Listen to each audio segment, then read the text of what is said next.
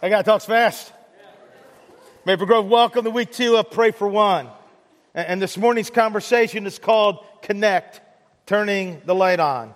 And I want to read two passages that will lay the foundation for our discussion. One from the Gospel of Matthew, one from the Gospel of John. Matthew chapter five, uh, beginning at verse thirteen. Jesus said, you are the, you are the salt of the earth. Think about what that means. I mean, salt was critical to the ancient world. It prevented meat from decaying before the days of refrigeration. And, and even salt in our day has some great meaning, right? I mean, you know, we like it on our French fries, right, and on our popcorn. And but, but salt does no good if it remains where? In the shaker, right? It, it could be sitting right next to that pile of fries, but it, it, it ain't jazzing them up a bit. You are the salt of the earth. But what good is salt if it has lost its flavor? Can you make it salty again? It will be thrown out and trampled on the foot as worthless. You are the light of the world. A, a city built on a hill cannot be hidden. Neither do people light a lamp and put it under a bowl. Instead, they put it on a stand, and it gives light to everyone in the house. And in the same way, let your light shine before others, that they may see your good deeds and glorify your Father in heaven. And then Jesus said in John fifteen, as he was walking with his guys on the on the way to the on the way to his arrest, remain in me, and I will remain in you. For a branch cannot produce fruit if it's severed from the vine, and you cannot be fruitful unless you remain in me. Yes, I'm the vine. You are the branches. Turn to the person to your right and left and tell them, you are a branch. And now turn to them again and say, I'm not the vine. And you're not the vine either, right? I'm not the vine. The bulls. Okay. I'm the vine. I am the vine. You are the branches. Those who remain in me and I in them will produce much fruit. Apart from me, you can do nothing. Would you join me in prayer? Father, we love you, and And if we take the time to think about it, there's no way we could be in your presence without standing amazed that, that you would love sinners condemned unclean, that, that your love, that no mountain, you know, it's too high, no valleys too wide, no oceans too deep for your love, that your love just keeps chasing after us, and that we can, we can come as we are into your presence, and you will give us rest, and you will teach us how to live, and that you desire to be with us. And, and God, we're amazed by you. And I ask that, God, that you would just be here in all your fullness today. God, that you enable us to have ears to hear and eyes to see what you have for us. Because I, I know, God, that, that you're excited about the conversation that we're having. In Jesus' name, amen. Now, now last week we not only... Um, kicked off a new series, Pray for One, but we also began making a, a serious and defining cultural shift for his church that meets at thirty-two ten Prophet Road. Uh, understand, God the Father, God the Son, and, and God the Holy Spirit are infusing a new, a, a renewed D N A into our church, a, a D N A that is going to align our passion, our concerns, our desires, our focus, and our heartbeats with God's. And listen, the triune God's deepest desire and greatest passion, the proof of which hung on a cross for six hours one Friday, is, is to bring his weary, tired, broken, hurting, weak, captive, lost children back home. It's his deepest desire. It's his most powerful passion. Get it? Good. And, and, and that's why the, the main thing, the mission, the, the one job, the, the only reason that every single Christian is still on this planet after God rescues them through Christ is for you and I, is for us to go and make disciples of all nations, is for us to be his witnesses in our Jerusalem, Judea, and Samaria, to the ends of the earth. It's for us to be salt, a preserving agent to this decaying world. It's for us to be light in this world of darkness. It's for us to be a, a vessel, an instrument, a vehicle through which lost people get back home. You, you see, It is God's desire for every person in this room, without exception, young or old, male or female, tall or short, to have beautiful feet. Is there a picture of beautiful feet up there? Ah! Okay, not those feet. Not those feet. These feet. They are good looking, though. Um, how beautiful on the mountains are the feet of those who bring good news, who proclaim peace in a world of conflict, who bring good tidings to those who only feel like they're getting bad tidings, who proclaim salvation, who say to Zion, who say to God's people, your God reigns. I understand because of Christ, good news, peace, good tidings, and salvation reigns, rules, and is sovereign. Amen? Amen. Now, now, the question that uh, we answered last week as we began Pray for One was this: you know, how, how do we how, how do we ensure that that that we have that we have beautiful feet? And and remember, if you were here last week, you know, we kind of gave ourselves a, a, a spiritual pedicure. And we said that, that that one of the things we have to do in order to have beautiful feet is that we have to fight off the obstacles. And, and here, here's, here's some of the obstacles that we have to fight off. Um, um, one obstacle is we get distracted by other lesser passions. Has that ever happened to you? Uh, we de- redefine what it means to be on mission or to be a disciple. Like, like, like we think we're going to be a disciple without actually being a disciple or making disciples. Uh, that, that, that just going to church and preaching a sermon, and if I never share my faith, like, God is okay with that because he's really not. We ignore or become numb to a horrible and terrifying reality. You know, that, that the people in our families, in our neighborhoods, standing on the sidelines, sitting in the bleachers as I watch my son play ball, that do not know Jesus face a crisis eternity in a place called hell that is absolutely horrific.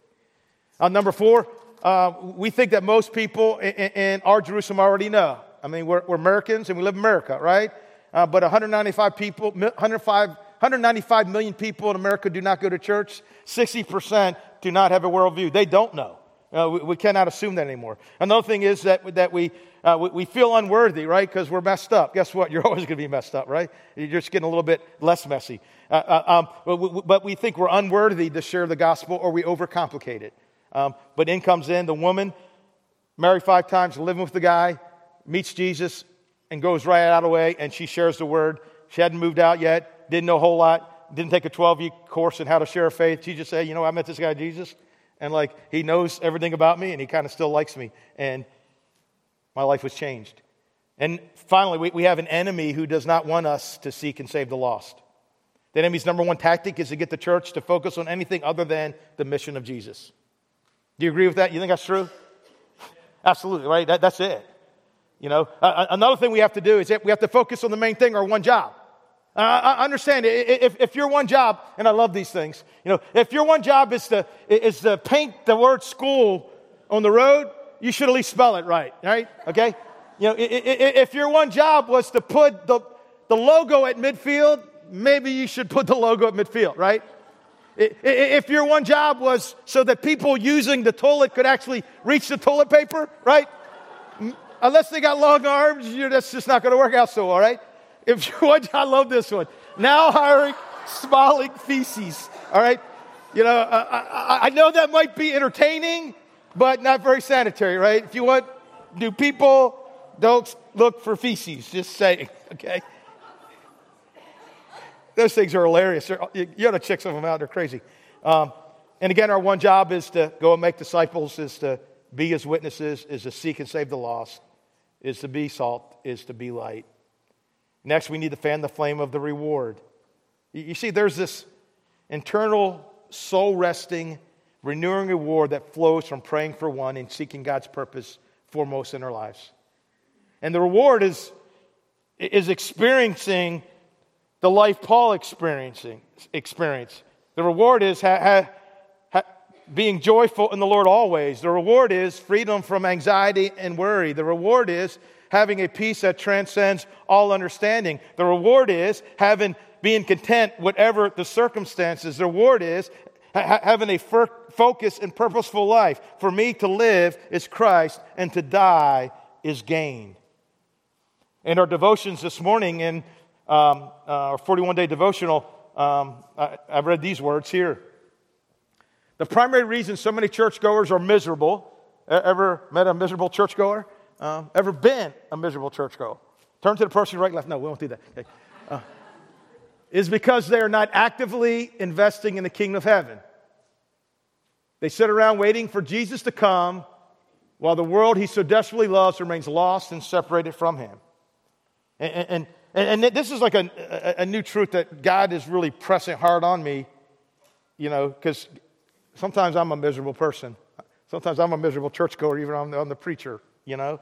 And, and, and I'm just convinced that I will never have that fullness of life if I'm not doing the job I'm supposed to be, if I'm not sold out to the mission of Christ. And once I do that, I'm going to have all the fullness of life. But that's what's missing. And if you've been miserable in your walk, I would just challenge you. And you can, I'm, as I challenge myself, hey, why don't I get about the business personally and see what happens? Amen? And frequently pray a, a simple prayer. Lord, please give me one person to share your love with today. Have you prayed that prayer frequently this week? Anybody? Here's a few quotes from the book that we're reading. Uh, this one's in your notes. Pray for One will change your foundational purpose for living. Wow, that's pretty powerful. Life will suddenly spring to life through the sincerity of this simple prayer. When you want what Jesus wants, life finally makes sense, and the joy of spiritual reproduction consumes you. Consumes you. As our heart changes, we find that we are not too busy to speak to a neighbor or stay late with a coworker. We find that our heads are up and that we make eye contact with people because we never know who the one will be. No day is wasted because we arise in the morning with a true sense of mission and purpose. The gospel becomes each day's destination. Praying for One puts us into position to be fully used by God. This stuff is addictive. It's chocolate, right? You get that first one and you can't stop. You have to get another and another and another. Kingdom growth becomes exponential. Praying for One brings the reality of Christ's mission to your doorstep. When God gives you a name, has He given you a name? You, you, you can't shake it. You become consumed with sharing God's love and you plead with the Father for the lost to be found. You cannot rationalize your responsibility away. You will not. You will stop making excuses. Your life will have purpose. Once you name it, you are responsible for it, right? That's the danger, right? Or not the danger, that's the power in actually naming it. And, and if you want, you know, the next six weeks, you know, for God to be able to do the most in and through you, I, I want to suggest that um, you pray that prayer daily and often, okay? Um, you, you can sign up on your connection card to get a text reminder. You know, uh, I really appreciate those because they come at times, sometimes they come at times when I was feeling like a miserable churchgoer, you know? It's like, oh, dang, oh. I'll pray for one. I, I, I'm kind of I'm kind of freaked out and upset about all the stupid stuff, you know? And, and you just get that text every day. It may come around ten o'clock, eleven o'clock. Hey, please remember to pray for one. It totally changes my outlook at that very moment. Uh, to attend or listen to every message. Uh, read the book, Pray for One. We have some at the kiosk, and there's some out there. The book has twelve chapters, so basically it's a pace of two chapters per week. Um, do your forty-one day devotional. Uh, we have copies here. You can download it on uh, pray for one dot com or on our website. And, and the way the devotions kind of arrange is like, if you look at the, the first chapter in the book itself is called Give Me One, right? So you would read the chapter Give Me One, right? And then you do those devotions. You know, the next chapter is like, you once you name it, you're responsible for it. Well, you read that chapter in the book, and then you do devotions after. That's a suggested way to do it. But I tell you, th- these devotions are... are very thought-provoking, very deep, and man, I'll tell you what, I, I, I'm loving, I'm loving them. Now, some people have already read the whole book already, couldn't put it down. You know, uh, one of the students picked up a book and said, "Man, th- this, this is, this is gold. This book is gold." Okay, you know, p- put a reminder bracelet on, right? So when you look down in your hand, hey, I got to remember to pray for one. If you have, if you're not in the life group, hey, join one just for at least these six weeks, and one of our life group coaches will be over at that kiosk after service to sign you up for one.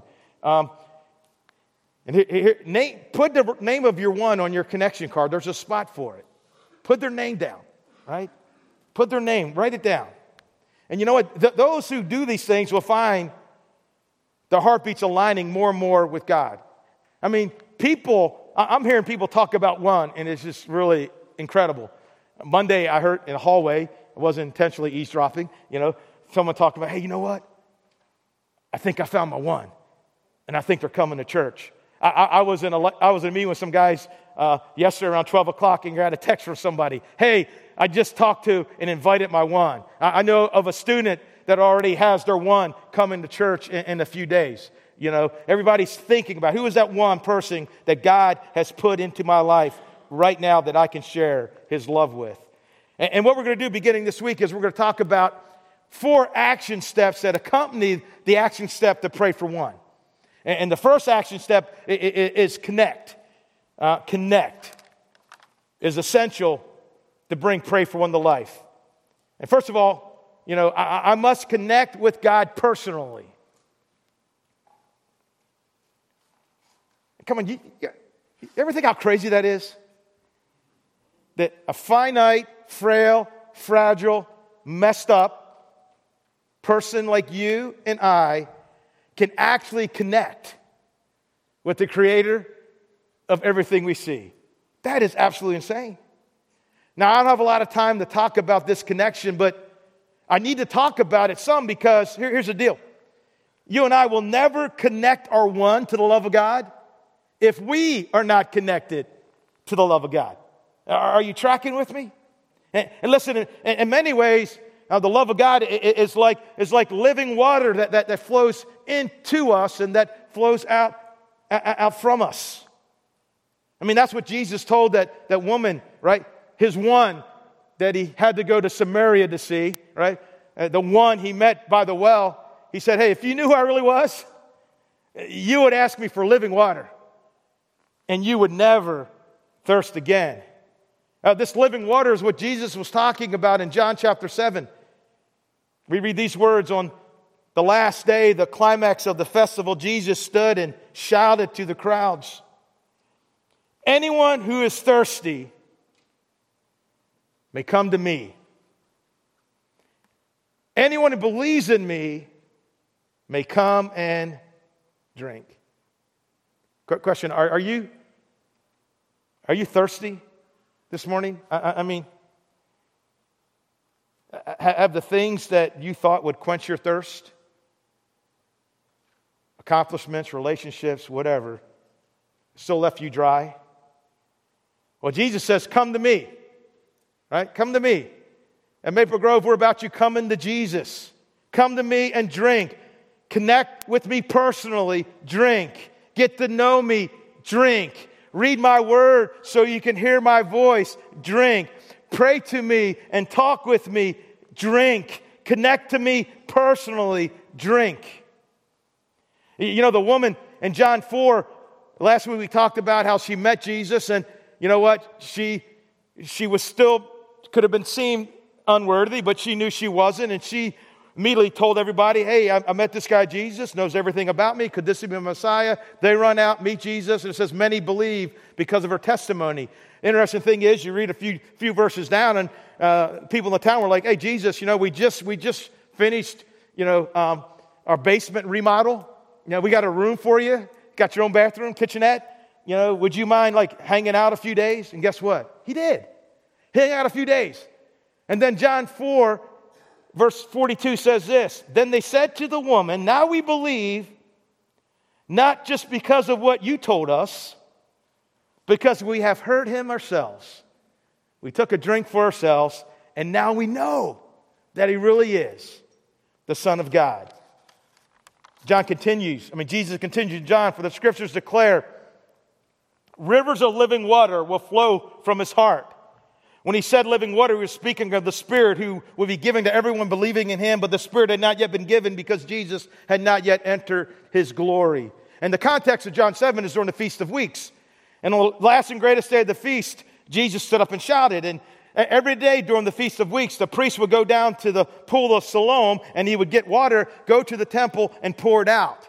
And then the seventh day, the priest would read Ezekiel chapter forty-seven, where God gave Ezekiel a vision of this river flowing from the temple of God. And, It, it, as it flowed, first the water was up to his ankles, and then it was up to his knees, and, and then the water was up to his nest, his, his, his waist, and, and then it was over his head where he could swim. And, and this water flowing from the temple flowed into the Dead Sea, and the Dead Sea suddenly sprung to life, and there were fish everywhere. And along the riverbanks of this river flowing from the temple were, were, were trees, fruit trees that, that bore fruit in season all the times, and the leaves were for the healing of the nations. And what this is, it, it's a picture of Jesus. It's a picture of the New Testament, of Christians having the Holy Spirit in them, flowing out of them, and everywhere that this river touches, our lives bring people life.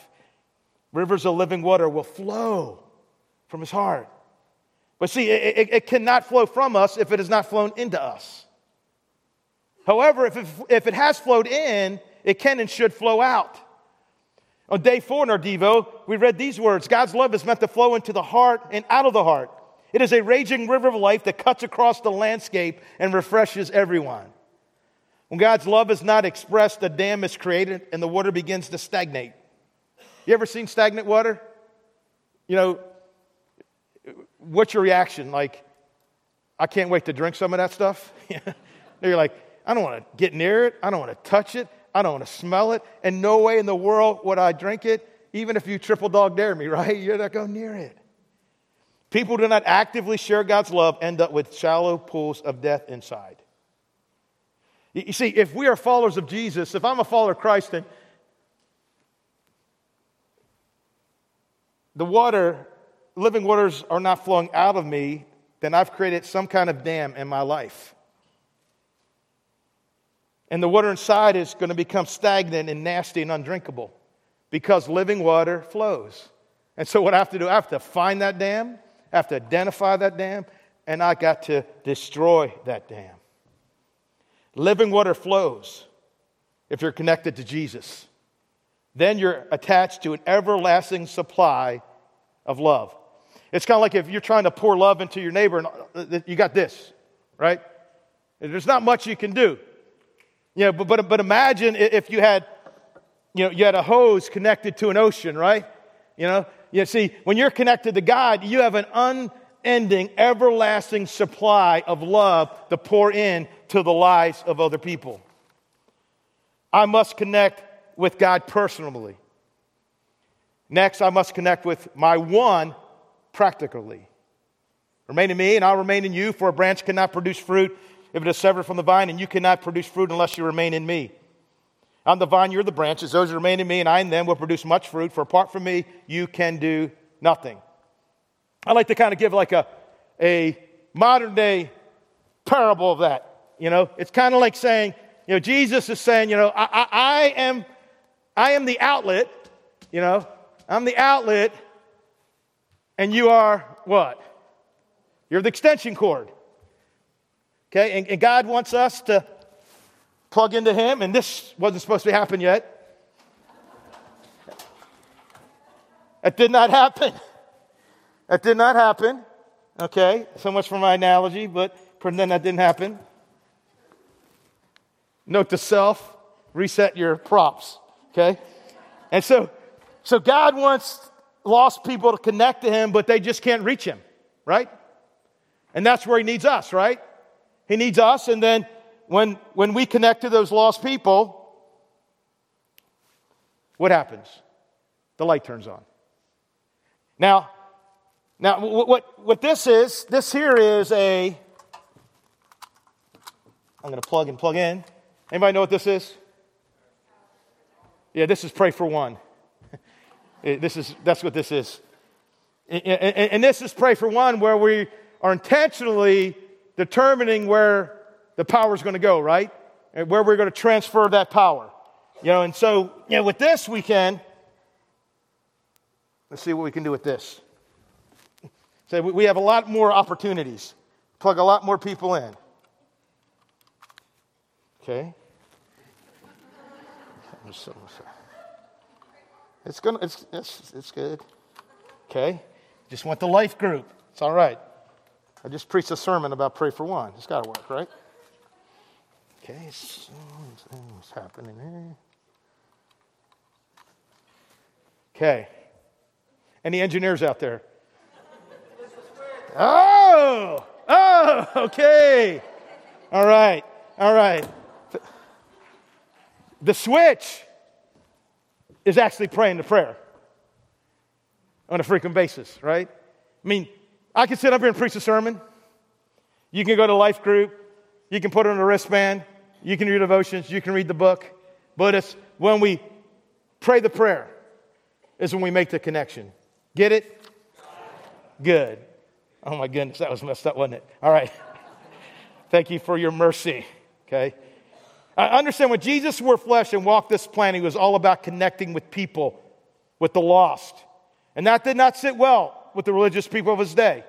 Now, the tax collectors and sinners were all gathered around to hear Jesus, but the Pharisees and the teachers of the law muttered, "They, this man welcomes sinners and eats with them."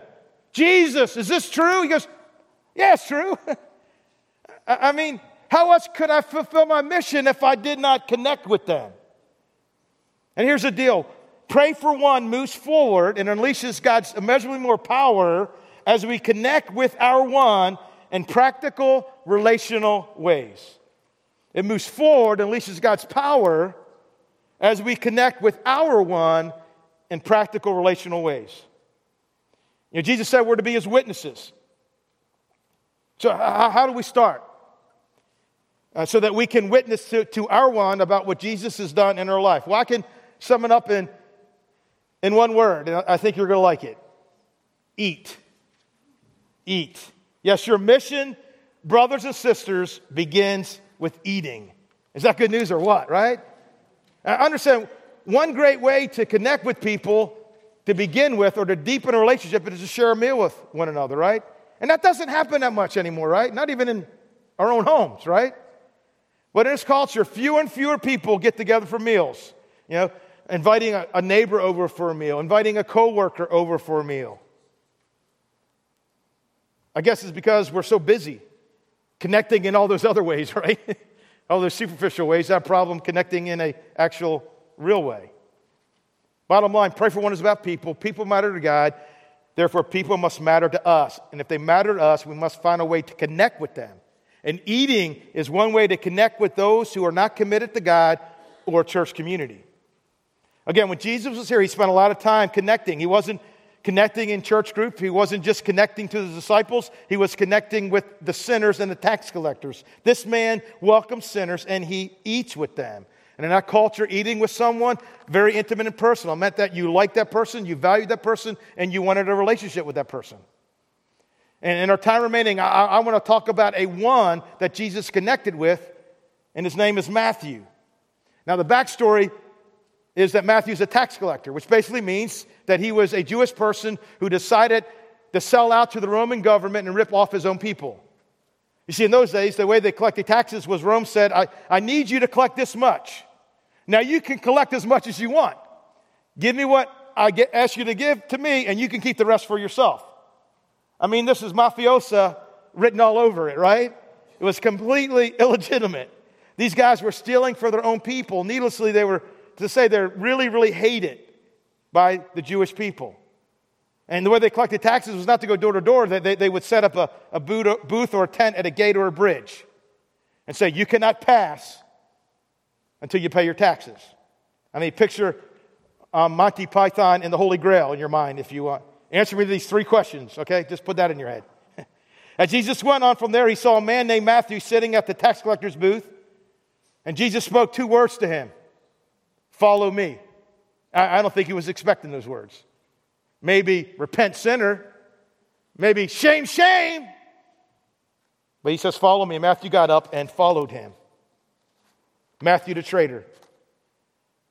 And, and, and now, what, what do you think the other, his disciples are thinking? They're like, whoa, whoa, wait a second. If Matthew is follow, if Jesus, Matthew is following Jesus, then that means we got to be around Matthew. And we don't want to be around that guy. Understand, nobody was standing in line to take a selfie with Matthew, right? Hey, here I am. Look at me. I'm with Matthew. No, no, no. That's, no one wanted to do that except Jesus. Remember who these guys are. Most of them were fishermen. That's pretty low on the scale, but tax collectors are even lower. I mean, if you, if you saw a gracism list of who deserves to be in heaven, and remember our gracism definition from a while back, I deserve to have grace, but certain people do not who do not meet my standards because of who they are, what they have done, do not. Well, on a gracism list, right, who deserves to be in heaven, top of the list is Pharisees. Then you have the then you have the scribes and teachers of the law. Then you have the you know the doctors and the nurses. Then you have the fishermen, and below that you have prostitutes, tax collectors, and New York Yankee fans. Right? Okay, just venting my sports hatred. Um, and what I'm saying is, everybody has someone they look down on, even fishermen. Right? I mean, this they know this is not going to help our status.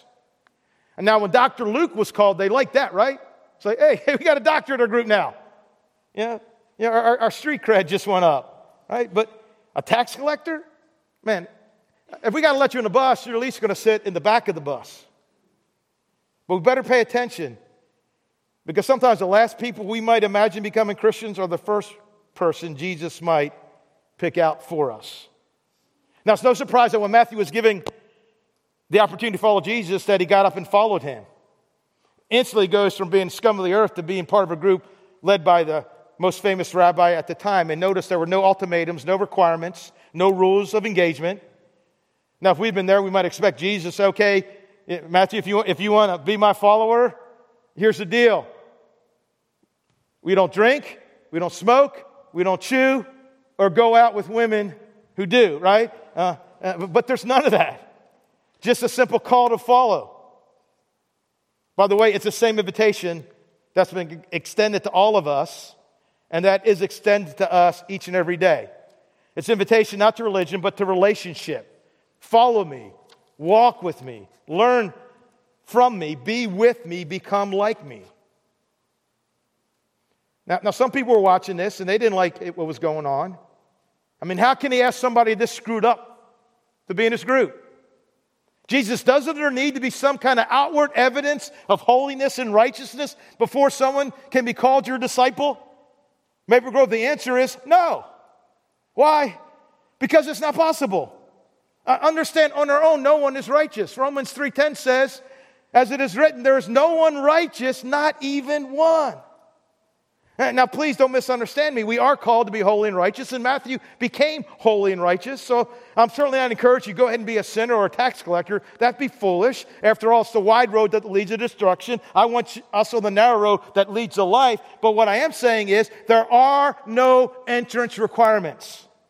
You don't have to score a thirty or above on your A C T to get in. In fact, you will never have your A C T together enough to follow Jesus.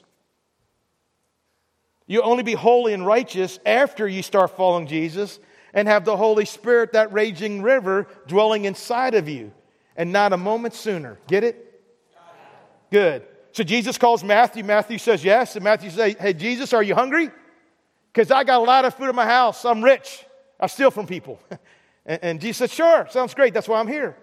And, and so Matthew does a quick Facebook invite. You know, he, he tweets all his friends, and I just wonder who's going to show up to this party. While Jesus was having dinner in Matthew's house, many tax collectors and sinners came and ate with him and his disciples. So all of a sudden, there's this sinner party going on at Matthew's house, and Jesus is right there in the middle of it. I mean, can you imagine the conversations going on? Can you imagine the language being used?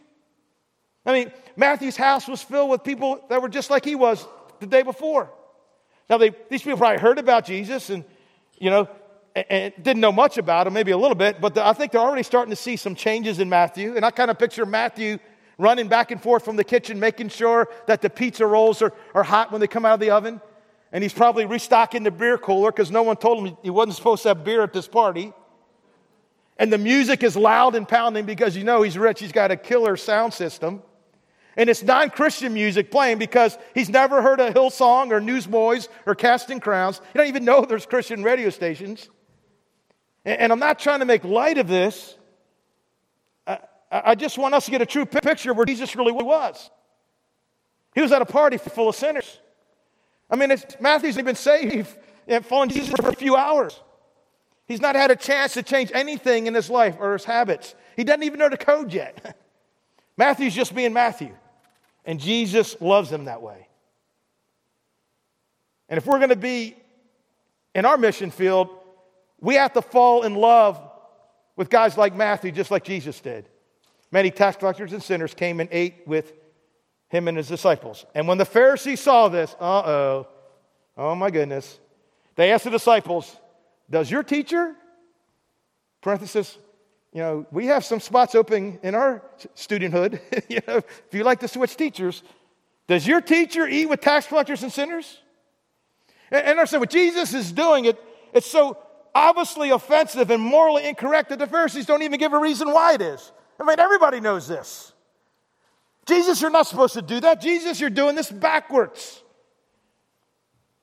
They haven't made any changes in their life. How can you ask them to be his follower? And Jesus says in Matthew twelve, it's so good. On hearing this, Jesus said, it's not the healthy who need a doctor, but what? But the sick. Jesus said, why do you think I'm here? There, there's, there's a bunch of sick people, and I'm a doctor.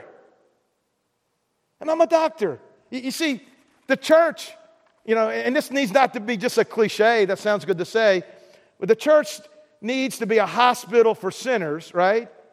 And not a museum for saints to show off their superficial spirituality. Amen? Amen. It's a hospital for sinners. And then Jesus throws this dig at them. I mean, he's talking to guys. These guys got P H Ds. And they got a lot of tenure. They're professors with tenure, right? Yeah, he says, but go and learn what this means. Yeah, I know you've been studying the Old Testament your whole life. Hey, but go and learn what this means. And he quotes from Hosea and from Micah, and he says this, um, I desire mercy, not sacrifice. Mercy. I, I, I desire people to treat Matthew not like his sins deserve. To treat a woman who's living with a man after five broken marriages like she does not deserve. For I have not come to call the righteous, but sinners. In other words, Jesus is like, are you serious? Are you guys kidding me? You should know this stuff. You, you, you should know the business that we're in. But you obviously don't. It's like he's saying, listen, my goal is not to create little boxes of churches where people come and hang out and get away from the, the world. My goal is to take grace to the people who need it. And by the way, if you don't think you need any grace, if you think you're good enough, then knock yourself out. But I'm here for the people who acknowledge that they need the medicine. And the medicine that I have is called grace. And it's greater than our mistakes, and it's greater than our hurts, and it's greater than our weaknesses, and it's greater than our circumstances. And you know that they did not like it at all. Mike Yaconelli said, until Jesus came along, we all, we were all outside the fence of God's grace. Jesus did more than move the fence. He did what? Tore down. And no wonder, you know, because they like the fence of like who's in and who's out, right? No wonder Jesus drove them crazy. And no wonder Jesus made them increase the milligram of their blood pressure medicine. Because fence makers do not like to have their fences torn down. When God wore flesh, he spent a lot of time, most of the time, with people who were far away from God. People who needed a doctor. He told us a parable in Luke fourteen. A certain man was preparing a great banquet and he invited many guests. At the time of the banquet, he sent his servant to tell those who had been invited, come on, it's ready. But they all began to make excuses. So the servant came back and reported to the master. The owner of the house became angry and ordered his servant, go out quickly into the streets and the alleys of the town and bring in the poor, the crippled, the blind, the lame. Sir, the servant said, what you've ordered has been done, but there's still room. Then the master told the servant, get out on the roads and the country lanes and compel them to come in so that my house will be full. Listen, the people who are going to miss out are the people who think they're healthy. Because uh, they got excuses. They, they don't think they need to go. And all the poor and the powerless and the crippled and the tired and the lame are going to get in. And what is our job? Our job is to compel them to come in. To tell them, guess what? I, I got a seat at the table. And guess what? You get a seat at the table. Again, by the way Jesus lived his life, his passion for connecting with lost people, he's saying to us, my mission is not to create a holy huddle of nice people who do nothing bad or do nothing at all. He says, my mission, my goal is to create an army of people who will connect with lost people who are sick because they need my grace. And yes, it will get messy. And if we, as we get serious about praying for one, it will get messy. Sinners are messy. It's messy. This, this, is, this is earth. This is not heaven. Earth is messy. But our job is to get messy sinners and get them ready for heaven. And Jesus says, hey, if, if you're good with that, pull up a chair and join me. You know, Greg Gershell shares a story. Uh, um, the YouVersion app, his church developed that. And, and he, uh, he ran into, one day, a, a guy known in his city to be very wealthy, but making wealth through very sinful means. And, and, and the guy said, hey, I've never been to your church, but there's anybody I'd want to sit and talk to about God, it'd be you. So could we meet and talk? And and, and so the guy said, you know, Greg said, Craig said, sure, we can talk. And so they go to a restaurant. The guy's already there at the bar, midday. You know, he's already drank a whole bunch. He's smoking. And and, and Greg sits down beside him. And he, he says this, I walked up, sat down at the bar. As I did, I felt in the restaurant looking at me with these very churchy-like looks. I could feel the heat, the judgment, the condemnation. There's people are whispering, Pastor Craig, look, look who he's eating with. Is that, is that Pastor Craig's beer? That week I got two phone calls to the church office, people complaining because I was at a bar with a well-known sinner. And then he writes, daggone it, there goes Pastor Craig again, acting like Jesus.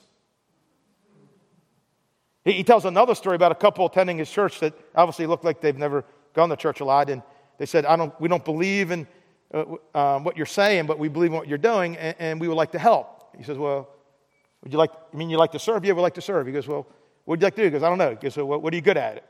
What do you do for a living? The guy goes, well, I'm, I'm in sales.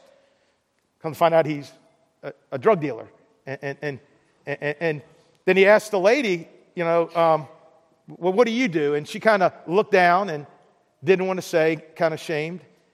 And then she looked up and she told him, well, I, I use my body to entertain. And, and so obviously you wouldn't let, want people like us at your church. He says, no, we love you. You know, we want you at your church. And, and the lady was first excited, then got a little afraid. And she said, what if somebody in here recognizes me? And she says, well, then I guess they have no room to judge you, do they? And the guy slapped his leg and said, dude, that's why I love this church. You know, years later, both came to Christ, got married, left the state, and now are involved in a ministry that are pulling other people out from that very painful and destructive lifestyle. On hearing this, Jesus said, it's not the healthy who need a doctor, but the sick. I don't know about you, uh, but, but, but I, I don't have enough sick people in my life. I mean, how many hands would it take for you to, to name the, you know, the list, the number of non-Christian friends you have? Not, not, not just people you wave at in a neighborhood, or you say, hey, how you doing? You know, but but but how many how many friends? I, I mean, they have your cell phone number, not just your Facebook friend request approval. You know, for far too long we've been acting like our mission is to invite, bring people into our four walls of our church. And we're comfortable with that, right? Because now they're on our turf, right? And they have to act a certain way. Uh, but Jesus never did tell us, he didn't say invite, go, he didn't say invite, he didn't say bring, he said what? He said go. He said seek. Now, eventually after you've gone and seeked and began to build a relationship, there probably will be an invite. It, it's like we're waiting for seekers, you know, you know, to come drop in our church, and I hope they do, but we're the ones who are supposed to be seeking. We need to get out and get connected. Again, Pray for One moves forward and unleashes God's power as we connect with our one in practical relational ways. I mean, if someone called you up today and said, hey, I know you don't know me, but if I could have your Social Security number of yours and your spouse, you know, I got a great deal to refinance your house. Are you going to do it? Or you meet someone at Starbucks and say, you know what? I know the person that you're supposed to spend the rest of your life with. I know I never met you. And I'd like to set up a blind date for you this Friday. That's the day they get out on parole. Um, would you would you go? No. I mean, when it, when it, when it comes to what matters to us, our finances, our relational lives, our futures, we don't usually put ourselves in the hands of total strangers. We listen to people that we trust. Friends influence friends. And if that's true in general, I think it is, it's definitely true when it comes to spiritual matters. You know, if we're going to reach people, if people are going to reach for Christ, for the most part, they're not going to be reached by strangers. They're not going to be reached by televangelists. They won't be reached by the radio. They're not going to be reached because they saw a bumper sticker on the back of a car. Not that they're bad. But primarily, they're going to be reached through relationships. Almost every survey ever taken always says that eighty percent of people's primary influence in coming to Christ and the church was through what? A relationship. A relationship. I understand there are people all around you whose lives you can help shape and whose eternities you can help redirect. It, it, it may be the person at the gym. You don't know their name, but they work out the same time that you do. Maybe it's a neighbor a few doors down, and you know all, all you've done is, is wave at them. And it's never been more than that. Uh, maybe it's the server you always seem to get at the restaurant. Every time you go, they're the one that's waiting you on. Maybe it's the coworker at your office, or it's the student sitting next to you in class or on the bus. Maybe it's a client or patient who comes into your office several times a year, or the cashier at the at Food Lion, or or or seven eleven, or Dunkin' Donuts, or wherever you get your morning Java, right? Have you ever considered, have I, have we ever considered that God has placed us there in their proximity so that we could change their forevers? Maple Grove, do you think that's even possible? I do. And here's a few ideas to help us become more intentional in developing relationships as we pray for one. Practice what I call strategic consumerism, right? Um, we all eat. We all go to the grocery store, get haircuts. You know, try going to the same place at the same time. And, and even if the line's really long at Food Lion, you know, but you've been talking to Phyllis a lot. I, I like Phyllis over at the Food Lion here. You know, get in Phyllis's line, right? The line's long, but you know what? You can talk to them, get to know them, build those relationships. Eat a meal with someone, grab lunch or coffee with someone. Invite someone over to watch the game. Uh, if you... See if the mom or dad, you know, you know, and I am talking same sex or same, okay, you know. See if the mom or dad at the soccer game or the baseball game wants to grab lunch sometime. You know, uh, uh, this Tuesday after Gentile's baseball game, uh, me and Gentile and my one and his son are going to go to uh, Martin's Grill after the game for lunch, right? You know, um, just to begin that relationship. We've been talking for a long time as we watch our kids play ball. I gotta, we got to go deeper. Uh, help a neighbor with the project. Let them help you. I let my one help me by bringing my son home from practice because I had life group. Hey, could you bring Janelle home? Yeah, he brought him to my house. You know, plan some kind of event for families in your neighborhood, especially if you got a bunch of you know, Maple Grovers in your neighborhood. Hey, let's let's do a block party or something. Get creative. Heard about one guy who started in his neighborhood a kickball uh, league, and before long, it had like sixty families in this kickball league. You know, and within a year or two's time, every one of them that did not know Christ came to Christ and began attending church. And, and the deal is that, you know, we don't have to get real complicated about it, right? Sometimes the ends of the earth, we may need to buy, you know, get some shots and buy a mosquito net, right? But but but for, for our Jerusalem, it just may be, hey, how can I include people far from Christ into my everyday activities? Uh, Bill Hybels makes this quote right here, um, and it, it should excite us. He says, based on my experience, most people wind up in the kingdom of God can trace their salvation back to a single life-changing conversation with a Christ follower. How awesome is that, right? You know, and again, praying for one, right? You know, it moves forward, and and and it and unleashes God's power as we connect with their one in practical, relational type ways. Amen? Amen. And what we're going to do, uh, we're going to um, we're going to sing the song, um, Even So Come. It's got that famous line that I love, you know, you know, we'll be a church ready for you. You know, why? Because we're doing what you asked us to do. Not, we're ready for you, Jesus. We had ten new people sign up for life groups. We're ready for you, Jesus. You know, we just built a new building. No, we're ready for you, Jesus, because we care about what you care about. We care about broken and lost people. You know, and after the song, um, uh, um, you guys will have an opportunity to get up. The communion's going to be at various stations. You can you can see over there. You can grab that. Um, you can also, if you haven't picked up a copy of your book, Pray for One, we have those at the kiosk over there. If you haven't written on this wall saying that I make a commitment to pray for one, you can do that. Maybe you just kind of walk by the wall and you pick out a few names and say, you know what, this week I'm going to pray for Tina and Samantha and Joyce. You know, that this week that they'll remember to pray for one and that God will help them make that connection. So would you stand and pray with me? You know, if you're here today, you know, and, and you're you're not sure about your own personal connection with God and you'd like to talk to me about that. You know, I'll be up front after service, and I'm available twenty-four seven to talk to anybody anytime about their walk with God and getting right with Him.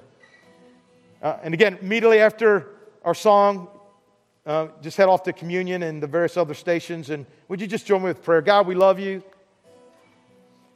And God, thank you for showing us what's missing in our lives as individuals and as a church. That we're not consumed with what consumes you. And God, I thank you for the great, I, I thank you for the great uh, movement happening in the lives of people as we have only been praying for one for a week. And God, I pray for everyone in this room, Lord, that we'll pray that prayer and that you'll open our eyes and we'll share this great love. And, and God, this week that we'll make sure that we connect to that love that you have for us. In Jesus' name, amen.